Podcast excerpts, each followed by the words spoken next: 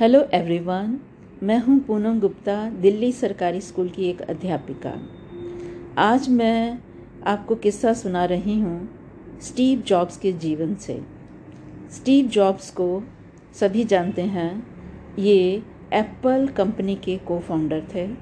बाद में इन्होंने पिक्सर और नेक्स्ट जैसी कंपनियों के सीईओ भी रहे। पहला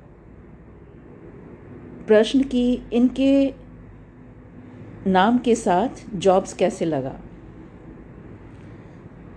जिन माता पिता के घर इन्होंने जन्म लिया था या इनके जो बायोलॉजिकल पेरेंट्स थे, उनकी शादी नहीं हुई थी तो वो चाहते थे कि इनका एडॉप्शन हो जाए।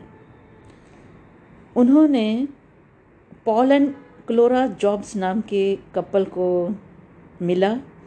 और वो अडॉप्शन के लिए तैयार हो गए। लेकिन इस शर्त पे हुए कि आप इस बच्चे को कॉलेज तक ज़रूर पढ़ाएँगे। उन, उसकी पढ़ाई में कोई बाधा नहीं आनी चाहिए।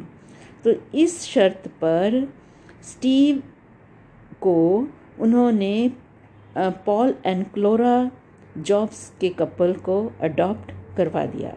तो वहाँ से उनका नाम स्टीव पॉल जॉब्स पढ़ा। अब दूसरा किस्सा कि परिवार की हालत ज़्यादा अच्छी नहीं थी तो स्टीव जॉब्स साहब हर संडे को कृष्णा मंदिर जाने के लिए कई किलोमीटर जाते और सिर्फ़ प्रसाद खाने के लिए, जिससे कि उनकी भूख मिटती थी। तो तीसरा किस्सा उनके जीवन से ये है कि उन्होंने जब वो बहुत सक्सेसफुल हो गए थे, तब भी उनकी कार पर कभी भी नंबर प्लेट नहीं होती थी। ऐसे शख्सियत थे स्टीव जॉब। उनको नंबर प्लेट अच्छी नहीं लगती थी।